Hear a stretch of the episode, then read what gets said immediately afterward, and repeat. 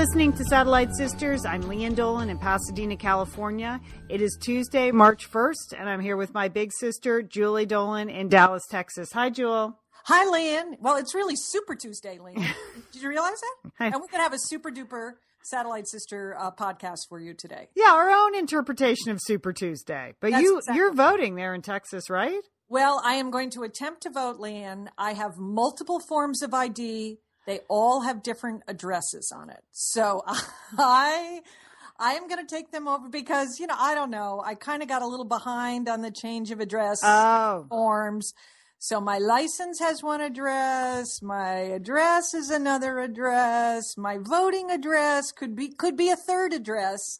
But I, I'm going to give it a whirl, Lian. All right. I'm go- I don't think I'm going to be denied. That's because this is America, Lian, and if you show up to vote, you shouldn't be denied, right?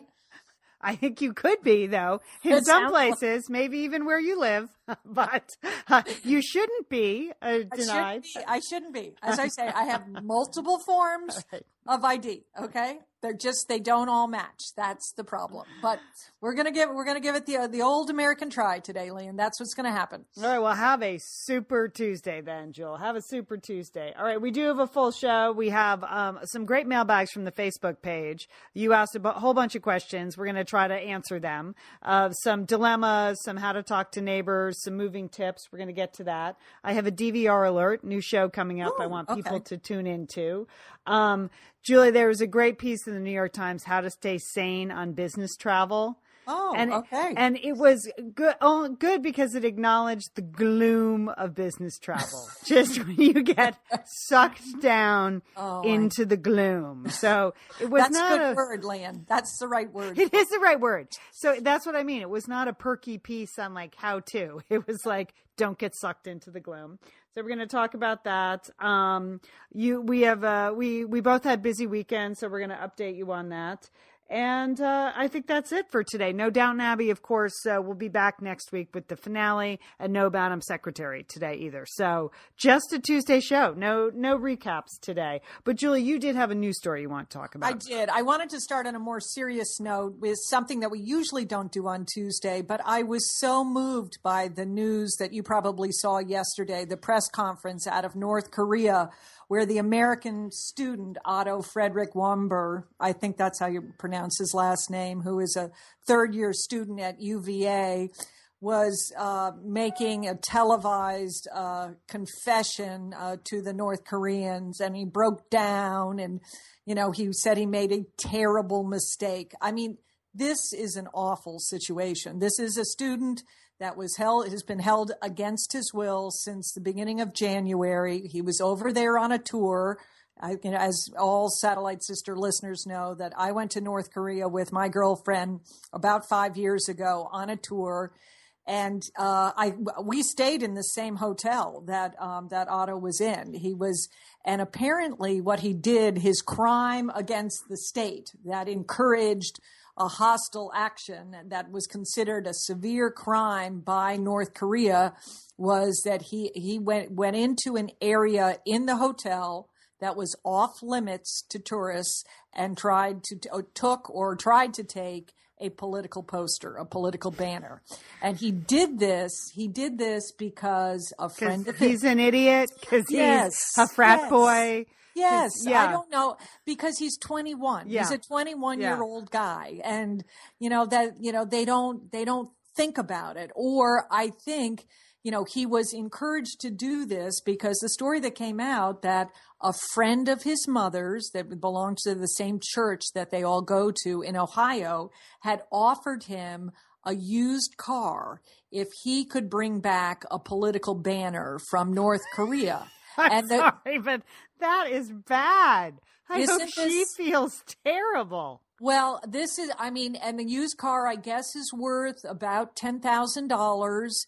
So, and, you know, this is, you know, this is a car that Otto didn't have the money for. So that was tempting for him to get the banner because he could really use the car. And the woman who made this offer proposal to the UVA student also said, you know, hey, don't worry about it. If for some reason you get detained, ha ha ha, I will pay your uh, mother $200,000 so you'll be fine. You know, that that was that's the news story that has come out. Now the pastor Oh, at the church has Gosh. you know, so but the thing this is I mean, you if you have listened to our podcast, you know, you know, I have said, you know, from the beginning that it was the worst place on earth, the Yeah. North Korea, the amount of repression, the you know, the torture, the things that go on in this country are not to be joked about.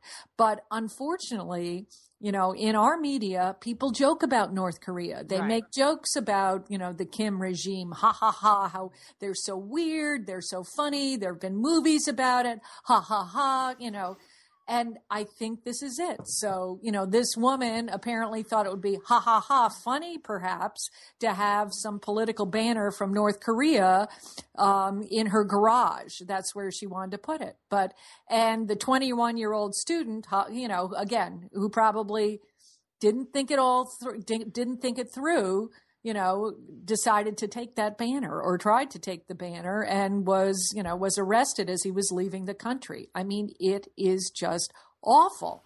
And if you, you you could see the pain on his face, you know, he he knows he made a terrible mistake and there is sort of no resolution in sight for this. You know, you know, you have to hope that back channels they're working on it.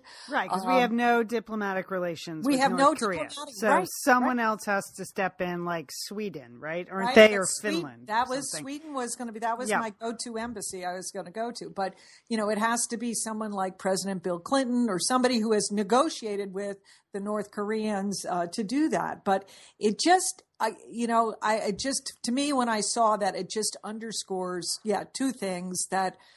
21 year old guys is they can make some really i mean as we all did when we were 21 Poor We make- choices. we make Ray, if you have did not i mean uh, raise your hand if you made some bad choices when you're 21 my hand is up Lian. that's all i'm saying but you know and then the second thing that i think people think north korea is, is a joke and that it's not you know and the state uh, i just I feel very badly for the uh, for the kid. Uh, I guess his parents were somewhat relieved because they hadn't heard or seen him in two months, and they didn't know what his condition was. And I guess they were relieved to see that he was he looked like he was in okay health. So I don't know. Well, So- Julie, I think we spoke out a couple weeks ago against um, parent-sanctioned vandalism too. Yes, and this yeah. is just another case of that. The Yeah. most extreme case, but where does it start? It starts with taking kids to toilet paper other people's houses, and the next thing you know, you get your neighbor's kid locked up in North Korea.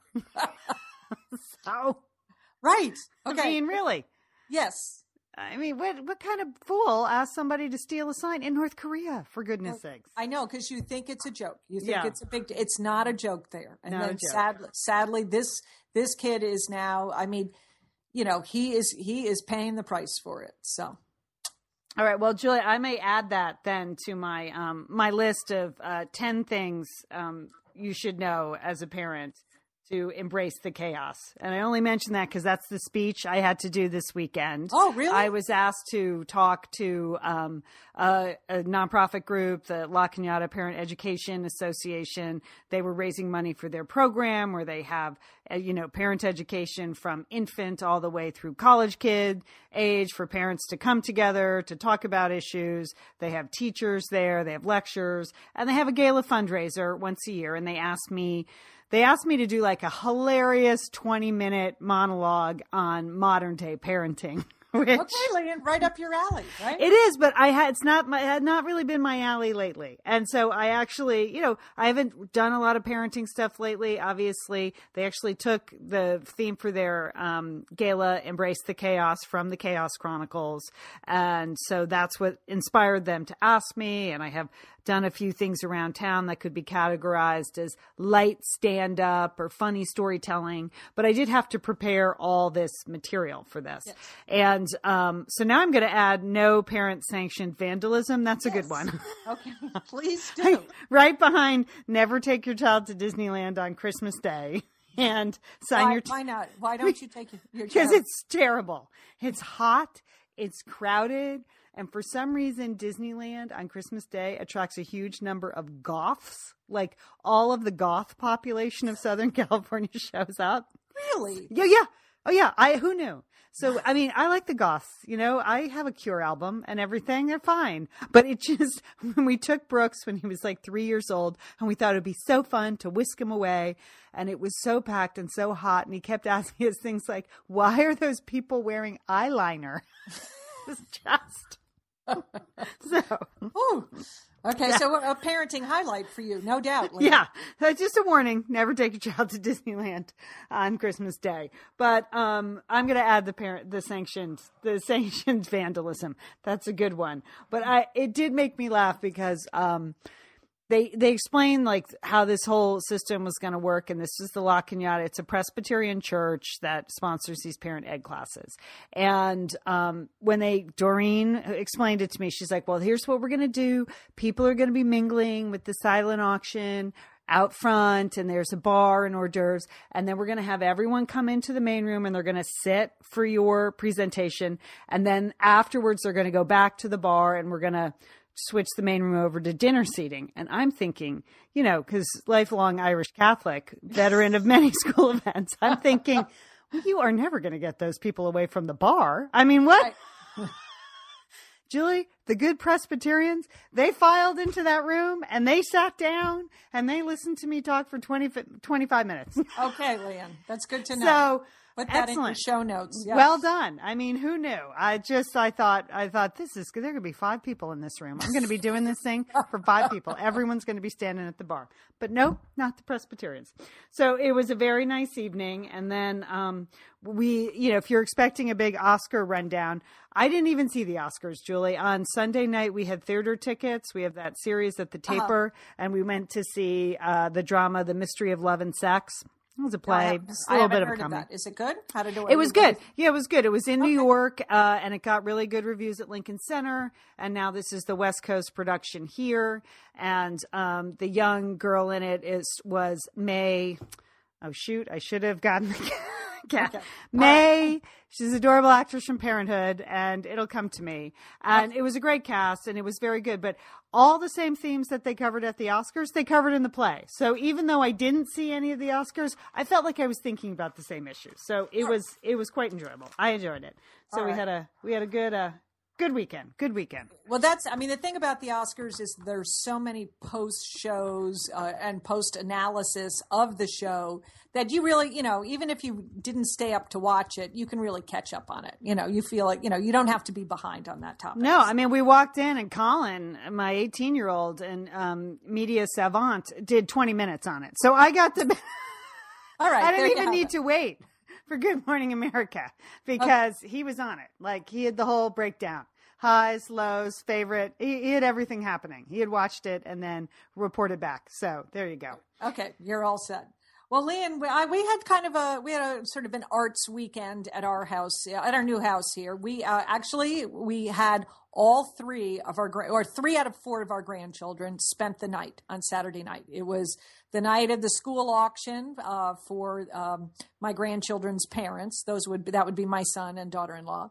And rather than have me go babysit at their house, I said, "Why don't the kids come and spend the night with me? You know, over here because." Uh, because that actually is easier, you know, right. go to bed earlier than than staying up and waiting for the parents to come home. So, and I thought it was a good test for our new house, the open concept, and we, you know, we had a great time, had a nice dinner. And but I have a question for you because you're the writer, and uh, we uh, we rented, downloaded, whatever whatever you call it, um, Disney's The Good Dinosaur. And everyone was excited to see that. That was the nine year old, the six year old, and the two year old. They all thought that was an excellent choice and they hadn't seen this and you know and there was just that's good. Everybody you know wanted to watch the movie after dinner and it seemed like you know it's an animated movie about a dinosaur Lena, I'm not going to give uh, give this giving the plot. Oh, well, I'm going to give the plot away. Give the plot away because the it's a movie about a dinosaur. The father dinosaur, the papa dinosaur, dies in a violent death, Lian. He drowns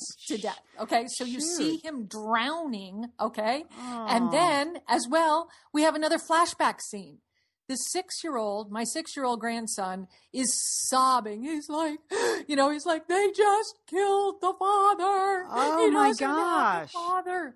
The two year old is crying because the six year old is crying that Benjamin is crying. You know, so he's not sure what you know what happened. He couldn't, you know, because he could tell it wasn't good. But and I know, okay, I know this movie has a PG rating. I didn't read any reviews of of it ahead of time, so that was, you know, okay, my fault. But it's a Disney movie about an animated, goofy little dinosaur called the Good Dinosaur. Yeah. Seems like seems like you shouldn't have, you know, that seems like it should be pretty safe. But then, so, but then I started to think about how many Disney movies there are where where where a, like a parent is killed or there's or they're missing. I mean, Pinocchio didn't have a mother. Peter Pan, motherless boy. Belle, Jasmine, Pocahontas, they all had deceased parents.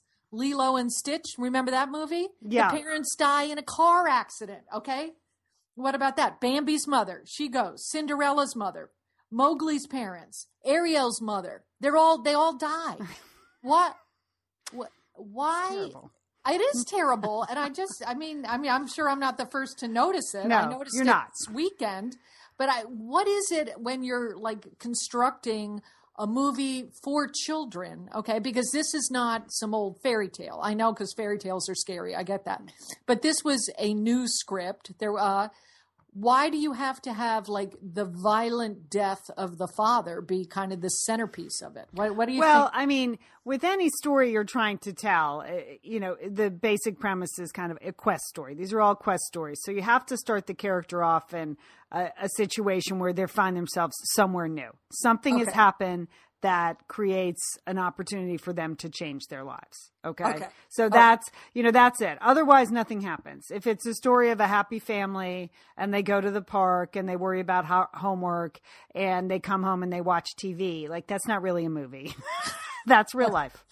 so there has to be. This, So there has to be an inciting incident that sends the main character on a quest, you know, some sort of quest, either it's literal in many animated films, like they're actually going on a quest to find something, Right. or at least a, an emotional quest uh, into new territory. So Right. That is the basic, but it is a mystery. I think I think actually that you know with the animated movies, so many of them are kind of rooted in fairy tale, and there was a lot of violence in fairy tale, and Yes. that was a way of there was a lot of death when fairy tales were created, you know, Right. a thousand years ago, and it was a way of trying to make sense of death and pain and horrible things that happened in the woods, and there's a lot of symbolism in those, you know, those story elements. So that is why it is a mystery, you know, the why they kill off so many parents, particularly Disney. That's the that's the um Uh-huh. you know that's the because there's the nothing wrap on them. worse. It seems like there's nothing worse for a child than to lose a parent, and yet, right. That, well, and that's it. You want to kind of capture them in a moment in their life where they cannot go back to where they were. I know, but that just well, just if you could have seen my little six-year-old grandson's, I mean, his heart was breaking at the thought Yeah. of this poor dinosaur not having his parents. I, I mean, it was just so. uh, Yeah. Well, you know, remember, you know, remember the Lion King. It was the same thing know, when Simba lost his father in that stampede. I mean, that was hard to watch. I know. Hard well, to th- watch. this this this you know this avalanche drowning thing is is terrible too. So I just just Okay. Right. okay. So that's it. But I mean, it has a PG rating. But this movie is not for like thirteen year old kids. This movie is really for like six to eight year olds. Okay, uh, maybe the two year old he was a little she, he was a little young for it, but you know he's number three, so he just has to go along with the show there. But I so why are they making a PG movie for the wrong group? That's I, I don't understand it. So I, I was I was upset. So I think you can go online somewhere and find some sort of boycott uh, thing you can start. I think there are whole websites now where you can create petitions and things like that. So you can do that in your I spare mean, time. I just it was more yes. Okay, I, I will. I'll look but it's a good warning. Yeah, I don't know why they do it either, but because it is the worst possible thing a child can imagine, and so, and I guess I don't, I don't know why that's such a, pow- a powerful and potent storytelling uh, device, but it is, and yeah. I don't know what it Seems to tell like you. it's the easiest. Well, we'll just. It is easy. It's easy. Yeah. Right. Okay. Yeah, it is easy. You know, I again, I would rather see Madagascar, the animals escape from the zoo and get on a plane. I liked that one. So, That was that was good. See, that's why people like movies about animal talking animals, except not dinosaurs. All right, we're going to take a quick break. We have a message from a new sponsor, and then we will be back. I have a DVR alert for everyone. DVR alert. Stay tuned. I'm Lian Dolan of the Satellite Sisters, and I'm here with my sister Julie.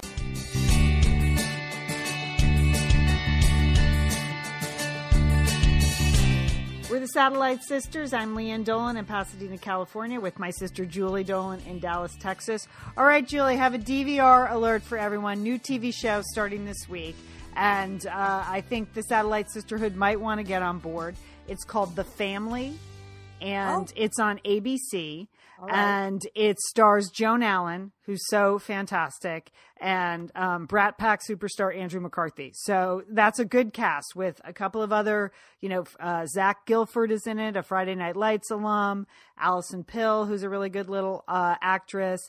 And it's the story of a female politician and, who had had a child kidnapped years before, and then the child suddenly returns and all of the things that are uncovered when this child comes back. So it's told in two time periods, and there are lots of family secrets and dark corners and complicated relationships.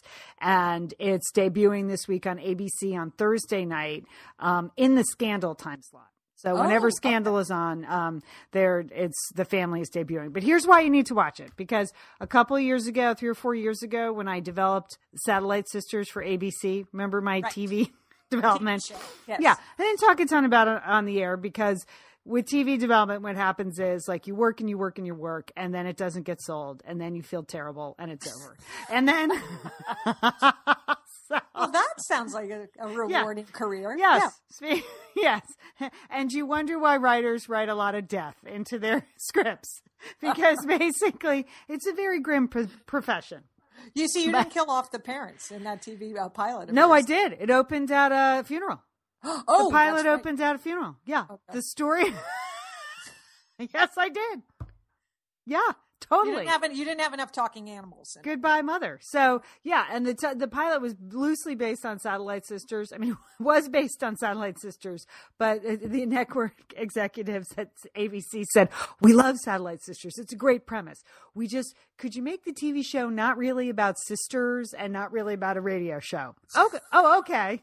All right, this is literally a quote. So, um, so I created a show called Sweeney Family Rules, and it was about like six adult siblings living in and around the New York area. And you know, one of the sisters, aka Liz, owned a media company, and there were brothers involved, and uh, the mother had just died, and so it was sort of you know the adult children making their way in the world without their mother. But it was a situation comedy. It was a sitcom. But I worked with a really great. Uh, TV executive named Lori Zaks on the project, and she was so fun to work with and so great. And she helped me shape the script, and I did my pitches to her, and she loved the characters, and we went on all the meetings together. And I had little pictures of all the Sweeney family cast members. Everyone in the Sweeney family had red hair, and I would sh- sh- show pictures so they would get a vision of what the cast might look like. And it was really fun to work with Lori and to pitch with Lori. And she's gone on to develop a lot of other TV shows, but this is her TV show, The Family, and she's very excited. She said the script is really great, and uh, so tune in. You can't actually see Sweeney Family Rules on TV.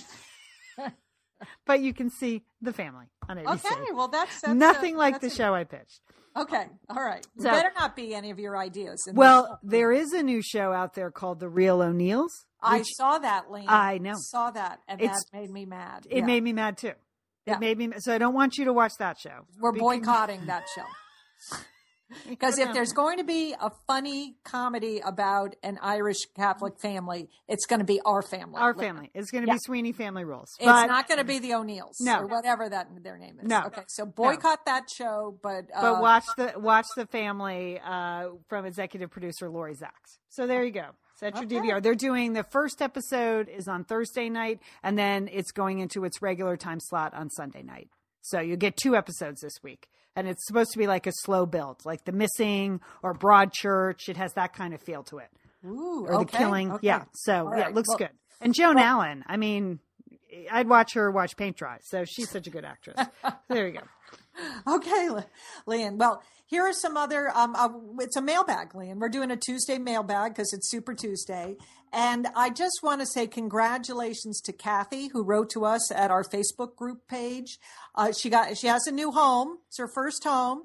And we had talked about my move a couple of weeks ago on the podcast. And I mentioned that because I've moved so many times, that one of the things I always do, the first thing I do when I move to a new house is I make my bed because you're so exhausted from moving um, that like you're gonna you know you're gonna get to the end of the day and you're not gonna be able to find your sheets they're in some box and you're to be exhausted and you're to get cranky. So you always make your bed first when you move to the new house.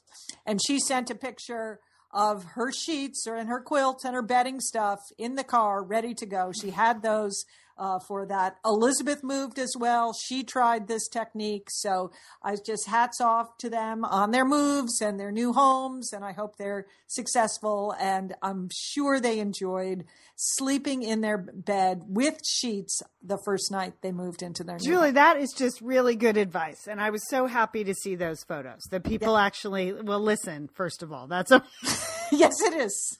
Listen And and re- listen to me. Yeah, That's- and retain. few other sisters listen to me. You know, so That's true.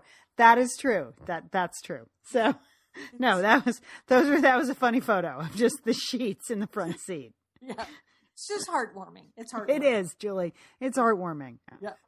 Then the second I want to mention is Jen wrote to us that she has some new neighbors, uh, and they moved in a couple of months ago. And uh, here's the problem: they like to have some parties, and but when their guests leave the parties, they make a lot of noise, and they party on the weekends, and they party.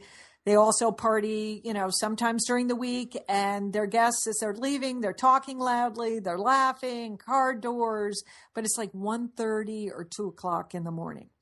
And Jen wants to be the nice neighbor because that's what we should all aspire to be, right? She does not want to be, she, you know, she used the B word. She doesn't want to be the B neighbor. She wants to be the nice neighbor, you know? And she's asked for some advice at our Facebook group, and I think she's getting some very solid advice. And as you know, we don't give advice. We're just sisters. We're not experts. But it did in uh, recently because I've been doing a lot of unpacking. I uh, took out two books that are near and dear to my heart. Uh, They are Dr. P.M. Forni, Forni's books, Choosing Civility, 25 Rules of Considerate Conduct, and then his, his follow-up book, the civility solution. And you know, if you've listened to our old satellite sister shows, Dr. P.M. Forni of Johns Hopkins University, who is co founder of the Civility Project there, um, he would come on. He was our envoy of civility, and we would ask him questions about you know, sort of being living a good life and, and, and living a life that's full of consideration and being civil towards each other. So, um, if you have never read these books or don't own these books, they are great. They are really, really great, Lian. And I enjoyed, you know, looking through them because I knew that Dr. Forni had helped us with the issue of um, of noisy neighbors. You know, and that, in fact, that's one of his one of his uh, rules for um, considerate conduct. It's rule number 15 that to keep it down, you're not supposed to make a lot of noise. that according to PM Forni, noise is among the most pervasive and frustrating sources of everyday annoyance. Isn't that true? Yes. It's, just, it's just, Yes. I mean, Lian, you work at home. You Yeah. know, like it's just, It's the leaf blowers in my uh, in my life. Like I, I am so sensitive to leaf blower noise. It just makes me crazy. It makes me crazy. Yeah. So, I mean, it is that, and he writes that the careful management of noise is that is a must for people who want to be civil. That is like a bare minimum that you have to like think about the noise that you make, you know? And, and so, you know, Jen, you do have a right to speak up about, about noise. Now he's, now he cautions you. He says you got to be clear headed. So you can't go over there with a full head of steam. Okay. All right you just you cannot do it out of anger, which is really where most people operate from, right? And that nerve. like like Peggy Sue who responded saying she had noisy neighbors, so she started taking bagpipe lessons. I mean, we love you, Peggy, but that's aggressive.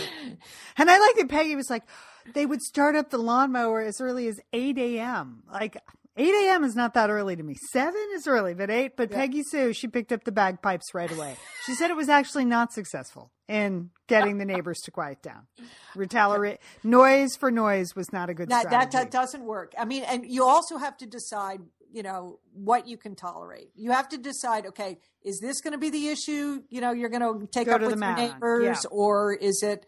is it's going to be something something else okay and what dr uh, dr forni suggests in his second book the civility solution is that when people make a lot of noise the first thing you have to do is you have to get a card you do not confront this directly you write it down because that as oh, well really yeah yeah you got to write it down uh, lian because you, you just if you go over with the confrontation thing, you know, it, that immediately escalates. Oh yeah. Okay. You really got to you got to get a nice card. Okay? So no, you know, no funny cards, no cards with, you know, just nice cards and you have to you have to express in your card what the noise is doing to you. That that's where you should start. You should tell your neighbors that like you're maybe the neighbors don't even know right. because they're in their house you know that that the, you know that their friends their guests are waking you up at 1 30 2 o'clock in the morning. So you have to do that. And then you have to impress on the other person that you you're just confident confident that you're going to be able to work out a solution to this. Okay that's good you know that, strategy that is the first strategy okay um, that that's the way you should approach it so you don't, you're not coming across as the angry neighbor. You're just, you know, you're really kind of like maybe informing them and, you know, you need to know, like when I, you know, when you, I wake up at one, one thirty, two o'clock in the morning, I can't go back to sleep and I, you know, whatever it is, I, you know,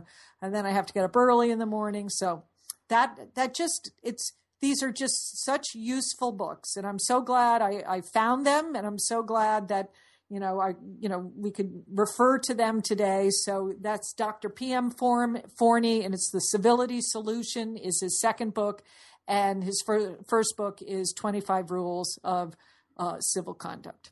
Well, Lori on the Facebook page, uh, two Lori and Carrie both suggested making friends. You know, starting yeah. off by making friends. If you don't know them well, go over, introduce yourself. Lori said she has a couple of college rental houses in the neighborhood, and she makes a point to get to know them. And then they also have brand new neighbors with the beagle. And you yeah. know what do beagles do? They howl. Yes. So she said, I've gotten to know them. And so I just go over when they apparently don't know the howls and I knock on the door I say be friendly and straightforward. That's how I would like to be treated. But he always, is always right about like what is the noise doing to you as opposed yeah. to your friends are idiots. And they have two young kids. I'm like, how are they having parties till 2 a.m. These parents. Yeah. So, but don't say that in your lovely note. Don't don't say that. Don't say that in your lovely. That's right. You got to, you know, you just really got to, you know, be clear headed about this. And again, confident that you're going to be able to work it out with your neighbor because that's what you want. That's what you want. So. It's nice to hear Dr. Forni's name again. It, isn't it, Lian? I, was, I, I, I, did appreciate the fact that someone on the Facebook group confused Dr. Forni with Dr. Gupta, who is yes. also a frequent Satellite Sisters yes, guest. He was, uh, yes, and a lovely guy, and yes. often gave great advice, usually on health, not on civility. So when I said, when I saw the post, what would Dr. Sanjay Gupta do? I was thinking, heart surgery? I mean, that's. so but you're right. We had a lot of lovely men on the show that gave yes. excellent advice, many of whom were doctors. So that made me laugh. Okay. Um, all right, Julie. Uh, I don't know. Speaking of funny Facebook posts, Liz posted this week. She has been traveling so much for the last, well, her whole career, really, but for the last year and a half, it has been an unbelievable pace of travel for her. you know, in you know DC, New York, Houston, Toronto, London, and that's all in like a ten day period. So and then and then she has to go to Guatemala. Yeah. and then, and then Beijing. You know, so she has to do all this short domestic travel and then you know giant international travel. So, uh, and so, so much so that this week she was actually invited to a mingle with the CEO of American Airlines. he was in Dallas, DFW, where she doesn't live, but she travels through enough Yeah. that she might just make the mingle. But she's like, Yeah. really, this may be a new low for me. That the CEO of American Airlines wants to meet me. Is Yes.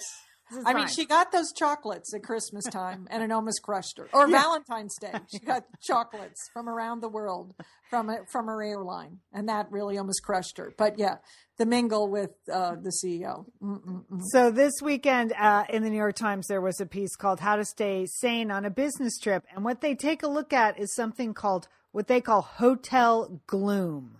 Okay, oh. it's that they call it an amorphous melancholy that seems to thrive in perfectly serviceable hotel rooms of the $200 a night and under variety. So basically, you know, mid-level business hotels Yeah. that your company will approve, you know, things are going fine. Like you can stack up everything right. You can get to the airport just in time. You can get through TSA. The flight's not bad. You get in the cab or the car to the workplace. Your meetings are good. And then the minute you get to the hotel and the momentum stops, one business traveler said, and you open the door and you smell that hotel room smell. You know Yeah. what I'm talking about, Yeah. right? That Yeah. kind of that and there you are standing in like another faceless hotel room with beige carpet. That's when the gloom descends. Oh, Isn't that sad? it's sad, but it's. I mean, It's true. I mean, it does. It's exciting sometimes to take a business trip if you're that's not part of your normal routine.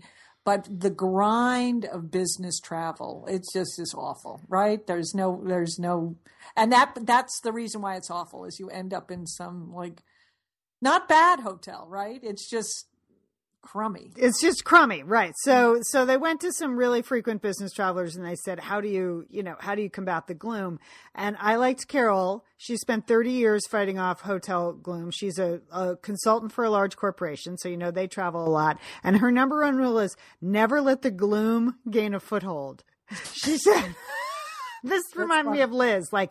I was afraid that if it happened once, it would just keep happening. It's kind of like one drink and you fall off the wagon. I mean, that's a lot of anxiety about walking into a hotel room. Yeah. So, so she said she tries to stay at slightly better chains that have upgraded their designs and things like that. But the other key she said is say no to room service.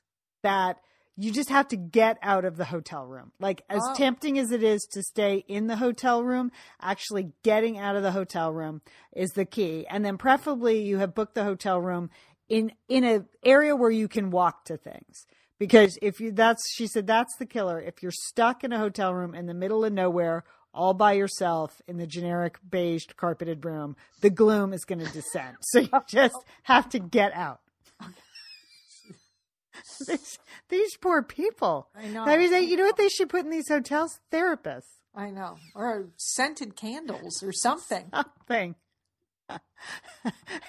and then they talk to a comedian, you know, a stand-up comedian who just travels constantly on the on the road all the time. And he said he goes, "I actually like the gloom because then I get a lot of work done." You get so depressed, you get into your funny zone. Okay, nice. And he said, and this is how he ended the article. The comedian was saying once he was in a room in Vero Beach, Florida, and he walked into the room and there was actually a gunshot through the window and and ants all over the floor. So he calls the guy at the front desk to tell him about the ants, and the guy goes, "Yeah, I guess you could come down here and get some bug spray." So he worked that into his uh, comedy. Yeah, he does.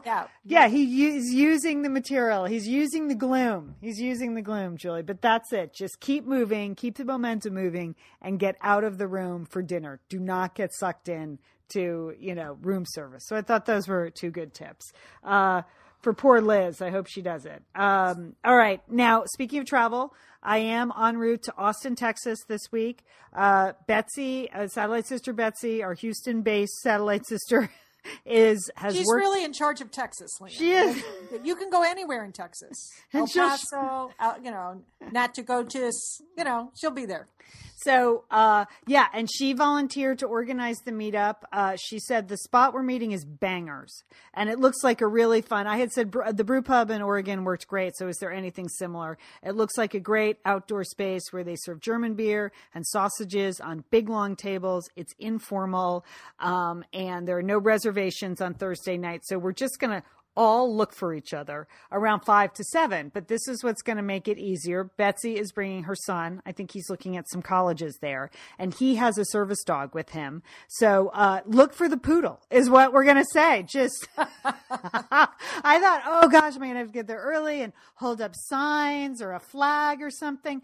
No, look for the poodle. Betsy said she and Henry and their dog will get there a few minutes early. You know, I'll be on time, and we're just going to look for the poodle and meet up there. It's hard to say how many people are coming, but we have had some interest. It could be six or seven, it could be 10 to 12. We don't really know, but just look for the poodle, and that's where the Satellite Sisterhood will be.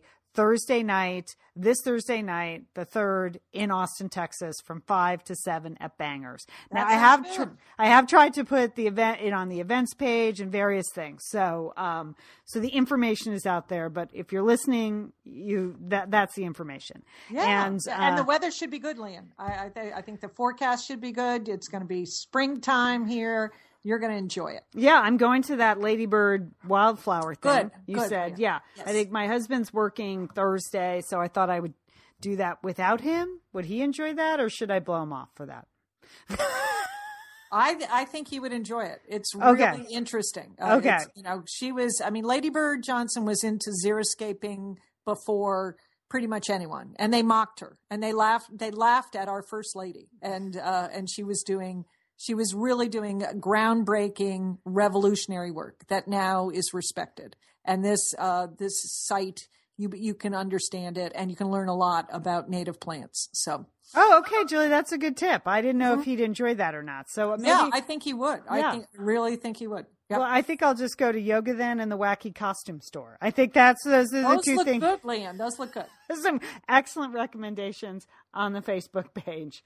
All right, Jill. anything else going on? What do you have planned this week? Well, I, Lian, I've started my, I guess, my decline thinking about Downton Abbey. You know, that's that's. It is true. I, I mean, I, I want to, you know, I just want to watch it alone. Uh, I just, you know, I just, but I, I know it's going to be great. I'm sort of confident that this final episode, they are, they're going, they're really going to deliver on this, uh, and that they're not, you know, they're going to leave us on a high note. You know, obviously it will be bittersweet, but I, I still, I just, I can't imagine not having it in my life. I know that sounds crazy, but uh, I'm really thinking about it.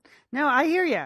I hear you. I think one of the things I, I've underestimated its impact on my life because I think with the production schedule, you know, it sort of comes and goes, and you know, we mainly don't have it. It's on for three months of the year and then gone for nine months. So you don't realize like what a regular part of your life it's become until it's gone. Until it's gone, Julie.